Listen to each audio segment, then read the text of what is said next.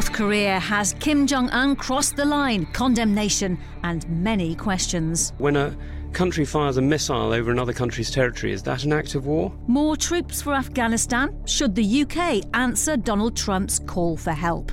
And 20 years after her death, Diana's landmine legacy.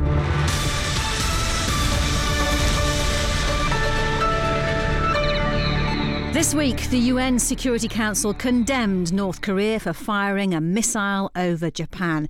It has demanded that no more missiles are launched and has called for Pyongyang to halt its nuclear program. Nikki Haley is the US ambassador to the UN. The world is united against North Korea. There is no doubt about that.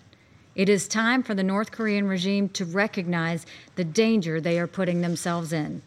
The United States will not allow their lawlessness to continue and the rest of the world is with us. Well, Max Baucus was the United States ambassador to China from 2014 to 2017 until Donald Trump became president. He warns against underestimating Kim Jong un. I think we're in a difficult position. And I say difficult because um, um, I think that uh, Kim Jong un is, is, a rational person. Uh, he's not a nutcase, as many believe or like to believe. And he's is essentially in the catbird seat. Um, it's up to Kim now as to what happens next. He's looking at Western reactions, to, trying to determine for himself where the red line is for him. And I think he's pretty, he's a sharp cookie. I think he uh, has determined pretty well where that red line is. That is, if he crosses it, that he invites some massive retaliation. So he's, he's, he's, we're in a tough spot, which, and I think that the solution just a large degree uh, depends on how well we, that is, the Western countries, United States and UK and others, uh, can work with China. And China's going to drive a hard bargain. Uh, China's not going to just stand idly by as the United States um, tries to work out a potential unilateral uh, uh, solution with uh, North Korea. And um, we, we, we're in a new era here. And it means the United States, especially since we tend to lead on these matters, have to be very shrewd and smart in figuring out a, a, a concerted uh, solution, which includes many countries, but especially China. Well, I'm joined by former Defence and Pentagon correspondent for The Times, Michael Evans, and also our defence analyst, Christopher Lee. Hello to both of you. Uh, Mike, Hi. is Max Baucus right about Kim Jong un? Is he a sharp cookie? Uh, I think absolutely. I totally agree with that. In fact, I've been sort of saying that for some time. He's uh, he's quite cunning. I think. I think he he he says, right, I'm going to do this. What is the reaction going to be from from Washington in particular? And I think he's got it pretty well right. Uh, he, you know, there's lots of sanctions against him, but this last outrageous launch of a ballistic missile over the territory of Japan, all he's got is condemnation from the UN and nothing else. Do you think he understands that he's found his red line now? Do you think he will sort of pull back from what he's been doing? No, I think he I think he knows what the red line is, not his red line, but Trump's red line or America's red line, which is if they if he actually fires a ballistic missile to hit territory where American troops or other troops are, that's completely a red line. There he knows full well he's he is a sharp cookie, as the ambassador said. He knows full well that if he does that and kills a lot of people, he's going to get a massive retaliation. So he's not going to do that but he's going to get as close as damn it. Mm, the US Defense Secretary has contradicted President Trump over whether diplomacy is the way forward. Um, why would he do that? He didn't. I think probably knowing Jim Mattis, he didn't actually contradict the president. What he did say was when he was asked, because of the tweet from Trump, which said, you know, you can't talk to Kim Jong Un anymore. What Jim Mattis said was, when he was asked, uh, no, the diplomacy is not at an end. He he wants diplomacy to continue for as long as possible. In fact, forever. Uh, because he does not want to launch uh, a military strike against North Korea because he knows the devastating consequences that will lead to. That's not to say he hasn't got the plan already laid out and to hand to Trump if he wants it, but he, like all sensible four-star generals, knows that the best way forward for anything to, is to avoid war and to achieve a solution by diplomatic means. Christopher Lee.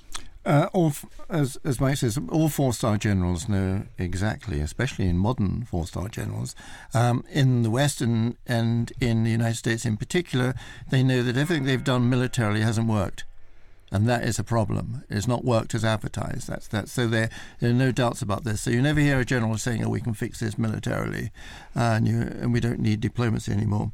The other thing to remember, um, in this sense of diplomacy, it is not diplomacy between Kim Jong Un and Donald Trump.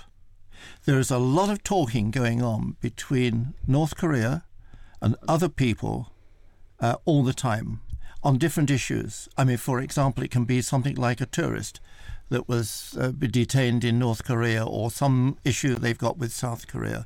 And these are the ways which eventually, when the storybook gets done, this is the way you see, ah, that's how we got on further with this. Mm. Um, but you see, we've got uh, KCNA, which is the um, uh, which is the uh, North Korean news agency. It's saying, for example, Japan not America. Japan is our sworn enemy.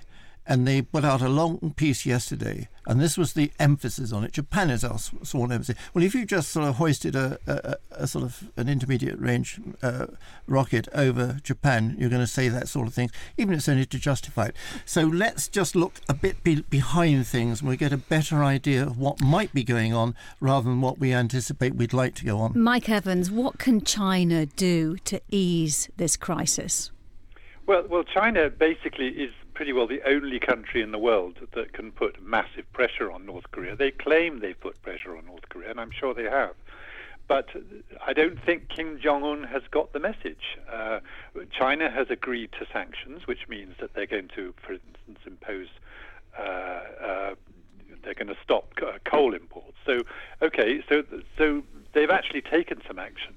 But I'm not sure whether the president in Beijing has really picked up the phone to the president or to Kim Jong Un in, in Pyongyang and said, right, this is it. Uh, you've now reached the end of things because if you if you do X, Y, Z, we are going to do the following things, and we're going to end this for once and for all. I don't think that's happened. I think Beijing is still playing a careful sort of uh, dual dual-handed game, and uh, at some point, China has got to say enough is enough. That's it. Whether that message gets through to Pyongyang properly, I don't know. I think he's he, he, he may be cunning, but the one thing he is is also isolated. And when someone is isolated, they can tend to make very bad mistakes. Well, following North Korea's latest missile test, what actually constitutes an act of war in this day and age? In earlier times, would Japan have seen this as war, and how should nations respond to provocations? Well, MP Tom Tugendhat is the chair of the Foreign Affairs Select Committee. I certainly do wonder when a country fires a missile over another country's territory, is that an act of war? When a country tries to assassinate a prime minister of another country, is that an act of war?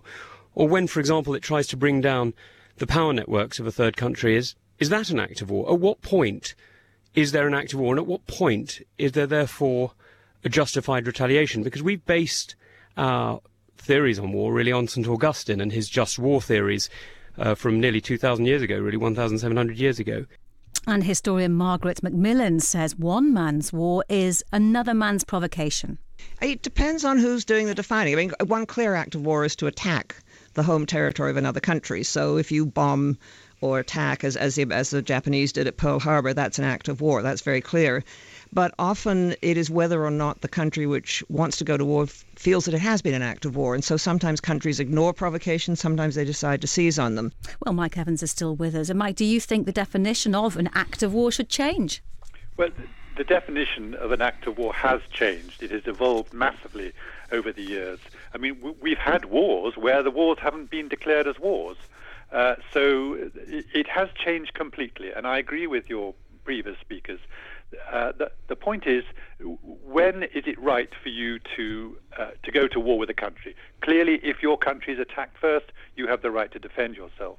That is an act of defense as opposed to an act of war, if you like. It doesn't necessarily lead to war, mm. but I think uh, yes. So think, in uh, in that light, Mike, um, if there were to be a surgical strike against North Korea, would that be an act of war? Uh, again, it depends why they're doing it. If it's Christopher, Christopher Lee's nodding here, actually. If it's preemptive, Sleep. in other words, if America has not been hit by uh, a, an ICBM from Pyongyang, but has just been threatened, then taking preemptive action is an act of war. I mean, there's no question about it. And it's, e- even if you don't think it is, it would be seen as an act of war in Pyongyang. So, in that sense, it is definitely an act of war. So, the, the, the, the big question when a week or so back, when Kim Jong Un was talking about uh, firing missiles at Guam. Clearly, if if the missiles had landed on Guam, act of war, there would have been massive retaliation. But the tricky thing, which is why he's so cunning, is he then said, "Okay, we're going to drop them 20 miles short of Guam." now, what what do you do? How close do you have to get, States? basically? Is that an act of war? In my view, it's not. It's an act of total provocation, but it's not an act of war. Likewise, launching a missile over Japan landed safely, if that's the right word, 700 miles off Japan. So was that an act of war or just a bit of cheek? You know, serious, serious cheek, but is it an act of war? In my view, mm, it, today, when it, it's so dangerous to go to war, then I think let's let's try and say it's not an act of war. It's just Kim Jong Un trying to provoke the world, but doesn't actually want war. Ma- um, uh, Margaret Macmillan, in her book on Versailles, which which looks at the big origins of the First World War as well as what happened afterwards, makes it very clear. One thing: there is no such thing as an act of war. In as much that if you go to war, then that's what you're doing. Uh, you anything up to that point, you don't necessarily retaliate or whatever. It doesn't actually matter. Is what your original intentions could be, and it could be in the mind of, for example, like Kaiser Wilhelm II, um, what your intentions or his generals might have been, or the mistakes and miscalculations. So it doesn't actually matters what you uh, you go on to do. The other part that I think she makes a, a very good point about, and you could con- you could you could actually translate it in what the North Koreans have done with an intermediate range uh, missile over the top of Japan. They say we're going to fire it, and this is what it's probably going to do. And we have given you very clear instructions. This is what we're going to be doing. And so when we do it, it wasn't act of war. We told you what we were going to do. Um, and we weren't going to do it in retaliation to anything. We weren't going to. It was a military exercise. It, it, well, it doesn't even have to be a military exercise. We're just actually, you know, we've got a test firing program going on, uh, and this is what we're going to do. And we, by the way, we, you can actually see now how we can control that system so well that you may feel yourself you want to sort of uh, tone down some of the uh, things you've said about us. Mike Evans, it was suggested to me by one analyst this week that actually it would suit Kim Jong un to attract uh, some kind of surgical minor strike on North Korea because then it would sort of excuse and take attention away from the dire poverty in the country and the difficulties people are facing there. Yeah, Uh, maybe, Okay. but, but I mean, I won't but- name the person who said it then. but, uh, but I mean, you know that he he doesn't care about people think what they think about what's going on in North Korea as far as poverty concerned. No, and I tell you Uh, something I don't else. think he cares a monkeys. But the no, point but to is, detract from his internal problems, I suppose, is what it- he was well, saying. yes, sort of. But I mean, the, the, a surgical strike then puts him in a very tricky position himself. Does he then massively overreact, or does he come up with some cunning plan and doesn't react? Quite tricky. But I mean, the, the, the chances are that if the Americans do a, a surgical strike, it will lead to something which none of us uh, want to think It of. ain't going to be a small strike. That's the whole point. There's no point in a small strike. we will be Absolutely none talk- whatsoever. I am sure we'll be talking about this uh, far too soon. Thank you very much, Mike Evans, former Defence and Pentagon correspondent for the Pleasure. Times. Sit Rep. with Kate Jabbar. Still to come, anarchy in Libya is the country beyond repair. BFBS Sit Rep. The former head of the armed forces says President Trump has been unfairly criticised for a lack of strategy in Afghanistan, and Britain should be doing more to support America in the region. Lord Richards of Herstmonceux, who was chief of the defence staff between 2010 and 2013, suggested the UK could send an extra 1,000 troops to help beef up the NATO training mission. Rosie Layden reports. We will ask our NATO allies and global partners to support our new strategy with additional troop and funding increases in line with our own. We are confident they will. When President Trump unveiled his new strategy for Afghanistan last week, there were complaints about a lack of detail and calls for Britain to exercise caution in her response. But Lord Richards believes now is the time for the UK to do more this is an opportunity to remind people that when uh, we see uh, a proper, and I know there are criticisms that it's not the detail means you don't understand the overall strategy. I'm quite clear there is a coherent strategy which we can play a, a key part in. Uh, when that moment comes, we ought to do so, and that moment has arrived. Uh, the UK currently has nearly 600 troops who are mostly involved in the Afghan officer training programme. Lord Richard says he wouldn't rule out a combat role for British forces, but he thought it more likely they'd be called on in a training capacity say they were to put in another thousand trainers and take on other responsibilities uh, elsewhere within the overall training effort, um, and there may be other things we can do, um, then then the Americans will say, actually, you know, the Brits have responded. They're back where we where they were in our estimation, as opposed to being seen at the moment as a, a, a questionable asset. Because what do we produce? You know, we put a couple hundred in there and a couple hundred here. Okay, we're doing officer training in, in Kabul, but is it of strategic significance? Arguably, I'm afraid not. Lord Richards warned that without international engagement, Afghanistan could return to the chaos of 2001 and provide safe operating areas for Al Qaeda and so called Islamic State. He believes if NATO demonstrate proper commitment, the Taliban could be defeated. If we can show that actually the Afghan government will be properly resourced, their armed forces will not be defeated. All we've got to do is push the Taliban to the periphery of Afghanistan so they're not a strategic threat uh, to the country. Uh, what is the point of them living, you know, permanently in fear of attack? Um, you know, it's not it's not just us that get fed up with war, um, and slowly, as more and more young people, you know, migrate to the cities and all sorts, sorts of things like that, their support base will become eroded. So I am reliably informed that there is a route out of this, which many Taliban leaders would like to be given. Additional American troops are yet to deploy to Afghanistan, and so far the UK has given no indication Britain will increase her commitment. But behind closed doors, serving chiefs of staff and ministers will be discussing what a positive or negative response to the US call to arms would mean for Britain. That was Rosie Layden reporting for SITREP. Christopher Lee, um, she was saying there that additional troops will be sent, but uh, turns out today that there are actually 11,000 US troops in Afghanistan, considerably more than the 8,500 previously mentioned. Um, What's all that about? Well, the arithmetic's wrong. There are about 14, more than 14,000. So even more than that? Even more, even far more than that. There are 14, about 14,000. When you do that in percentages, and you got 30% more than they're actually saying. but that doesn't matter. Oh, we're I mean, too it, hung it, up on numbers, really. Well, it, it, it is also, isn't it's a to some extent, it's an insignificant number. It's what you do with the people that you, you've got there. And if you think about it, at any one time, there are 115,000 uh, Americans there. Mm. Uh, at one time, they still didn't hack the problem. And when you get, for, for example, uh, um, uh, General Richards saying that he is reliably informed, well, he was reliably informed for a heck of a long time during this war and still didn't get it right. But what he's and saying also Mattis, General Mattis, excuse me, General Mattis in, in, in the Pentagon is not asking, as the General General Richard seems to be saying, he is not asking for any strategic in, uh, uh, uh, significant numbers uh, from the United Kingdom at the moment. The United Kingdom is actually doing the job that they can do, do and you, they haven't got any more soldiers to send. And just briefly, do, do you believe there is a coherent strategy? What in for for the whole of Afghanistan? Mm. Uh, no, there isn't a coherent strategy. You can do what you can do with your ambitions of what you have. You know, you've laid out, sort of, as in the American case, there are 17 strategic areas which they've laid out. They are, uh, they are coming to those 17 and they're doing them. What they haven't done is they say, right, we now go into Helmand in the biggest numbers that we ever had to do before. In other words, they're not going to reinvent the war in Afghanistan.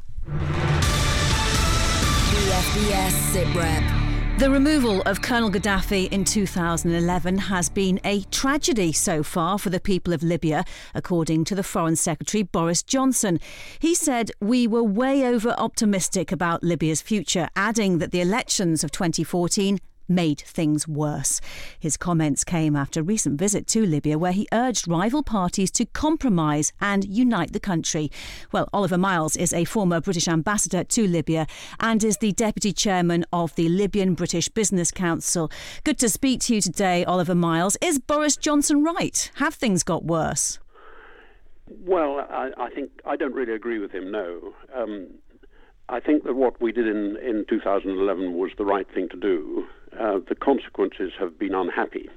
Um, whether they're worse than, than under under Gaddafi is hard to say. Things were pretty terrible under Gaddafi. I was rather shocked when um, a, a, parliamentary committee did a report on this, and and uh, they reached the conclusion that um, Gaddafi's threats to, to carry out an act of genocide in 2011 were uh, not really credible, but they ignored completely in their report the fact that he'd murdered 1,200 people in a in a prison massacre only what 10 years or something like that before that. Uh, I think they should have taken that into account, and I personally think that, that we were right to do what we did. Libya's in a mess, though. There's no no concealing that. Yes, and when the Foreign Secretary says we were way over optimistic about Libya's future, what, what do you think the UK government believed in 2011, and do, what do you think we've actually got? What the UK government and the other governments um, were, were faced with in 2011 was an uprising against this dictator uh, which was successful in eastern Libya but hadn't reached western Libya, hadn't reached Tripoli, and it seemed that Gaddafi was holding on to Tripoli, and he threatened quite explicitly to use his heavy weaponry and so on to carry out revenge against the people of eastern Libya. That went to the Security Council uh, at a weekend, completely unexpectedly. Nobody, nobody had been expecting this to happen. And the Security Council concluded that the threat had to be taken seriously and that the necessary action had to be taken to prevent Gaddafi doing what he'd said he was going to do. I don't think anyone was being particularly pessimistic or optimistic at that time. Nobody, nobody was thinking in terms of of uh, how are we going to rebuild the country of Libya after Gaddafi has gone. They were dealing with a threat of genocide.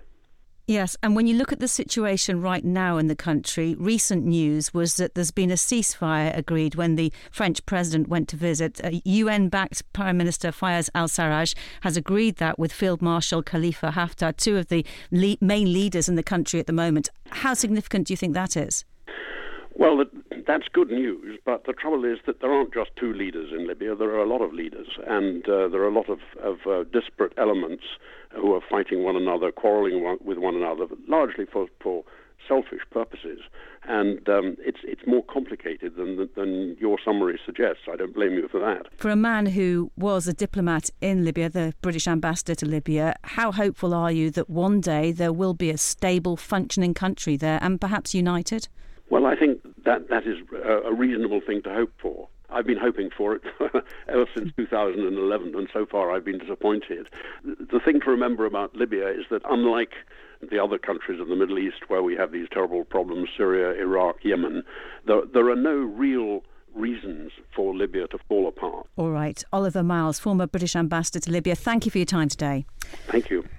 Christopher Lee, um, the Foreign Secretary also said that Libya was the front line in the fight against terror, that people will be travelling through Libya to access the UK, and people who have become radicalised and fought for IS will be returning to the UK and causing problems on our soil. Yeah, well, they can come in a small boat from Calais to Dover, quite frankly. Yes, that is true. But it's equally important to recognise that this is starting to get a grip of it. Now, I'll give you an example. There's a guy called Hisham Abedi. Hisham Abedi is the, um, is the brother of the guy that did the Manchester bombing, right? They've got Hisham Abedi. They've also been talking to Ramadan, his uh, the father of the did, guy that did the Manchester bombing. Uh, they've let him go, but the brother they think was supplying the materials. They've nicked him. They're going to put him on trial. That will happen probably in about three weeks' time. This is a big leap of cooperation. There is a further one that's just happening, probably in the last couple of four, uh, maybe 48 hours, and that is that the Libyans' chief investigator into counterterrorism, Asidi Galsur, who is an absolute mustard, trained in London, etc., MI5, he has got a list of perhaps baddies in the UK. and he supplied that list, or he's about to supply that list to MI5 down on the embankment in, in, in London, and also to the Manchester Police, but also, most importantly, to the Metropolitan Police. Now, this is a huge, huge change. This is this is cooperation stuff. Now, when Oliver Miles talks about there is no reason why Libya can't be a sophisticated country as once it was. Mm. Uh, well, this under, is proof under, that it is. Well, in, even under respect. King, even under King Idris, it was like this, and there was a big intelligence operation when King Idris was in power, which is yonks ago. Mm, let's have a look at some of the other things around the, in the news this week. It's 20 years, of course, since the death of Diana, Princess of Wales. The rest of the world may see this as a Hello magazine type moment, but uh, she had many connections, of course, to the military, and of course, quite a legacy against landmines, Christopher. Yeah, she was the person that first did it. You know, she walks in the area which supposedly in Angola, there's Angola, famous which, pictures. Which yeah, there's famous pictures, and there she is. Nobody had done that before, like a lot of things that, um, that the princess did. But the important thing was there was a direct connection with something which was going on, and that was the Ottawa Convention um, and 122 countries within the Ottawa Convention. The treaty signing against the landmines. treaty signing against landmines, and out of the 737, I think it was people that actually had land, landmines, 32 said, "Okay, we will we will get rid of them." They haven't all done so, uh, and also a lot of them haven't actually ratified it with their own governments that it could happen. But it was it was it was it was a connection that the British Army and a lot of other people understood, and and Prince Harry has continued this. Uh, yeah, uh, in the recent speech that he made on the subject, he said 27 of the countries have been declared landmine free of the 30 countries that were deemed to have uh, quite a serious, massive contamination. Be nice if America would, be, would, would come into it, but okay, but that's another thing. The other part part of it, which is the sort of almost a social thing, uh, she was colonel of the Princess of Wales' own Welsh, I think it was Welsh regiment, and also the Hampshires. How much affection was she held with? Enormous. Uh, there's silverware in the two messes, the surviving mess- messes. Mm. There, uh, she's toasted. This is, is, is, is extraordinarily important that people do care. There's a, it, it, the royals always have a connection. I mean, the royals are sort of colonels of this and colonels of that and captains of this. Mm. But the important thing was she was unlike anybody other than the Queen Mother. She was held, uh, certainly in some of the regiments, with the same affection as people saw the Queen Mother. Mm, just uh, other stories around this week. Iraqi forces are now saying they've ousted so called Islamic State from Tel Afar and the whole of Nineveh province. A real blow for ISIS, do you think? Well, they're on the move. Mm. Uh, and when they were on the move, they move thought that uh, well, you see, they can they can move up to the other end. I mean, we're getting back to this idea that if you look at the if you look at the eastern part of uh, Syria, for example, uh, and you say, right, one day that is going to be Badlands, the no man's land, mm. and that Assad will have the western part and it'll be a federal sort of thing. Well, that's wishful thinking. A lot of people who just want to survive. But the point is, ISIS whatever you're going to call them, Daesh, are not going away because of this. And they were coming out through uh, Lebanon with Hezbollah, um, and this was earlier this week. Mm. And there was agreement that they would be allowed out uh, freely. And what happened is that the uh, the Americans went in there with their air force, and they bombed all the trucks and they bombed the highway and they didn't allow them out easily. As far as they're concerned, they're a terrorist organisation. Mm, and, and, finally, it's been announced today that the next major Anglo-French military exercise will begin in September. Is Two and a, a half thousand. Yep, it is. It is always a big deal. I think. I mean, people say around say, "Oh yes, you know, it's just the British and the French." The truth is this: the British and the French are the only people in Europe that can put together a sort of uh, battle brigades uh, and when you think about it, you know, they've both got uh, aircraft carriers. I wouldn't don't think much of the French aircraft carrier. Nobody ever does, actually. Uh, but they've got their own sort of uh, battle uh, groups. Uh, they've got their own air forces, which are competent at all levels, so you can transfer people. That becomes important in, in, in rescue operations, like, you know, say in, in, Africa. They've got the colonial experience. They've got the colonial e- expectations. Um, and so they are the only people in Europe that could put together a military operation, those two countries, if everything got sticky and the Americans said, if I ring Europe, who do I call? They call the British and the French, mm. uh, uh, and that'll be it.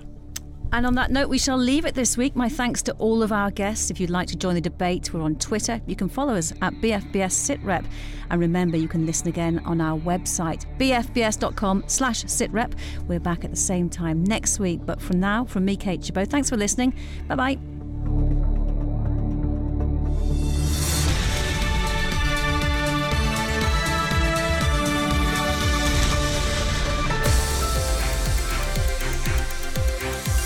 The best of British news, sport, and entertainment for the British forces overseas. This is BFBS Radio 2.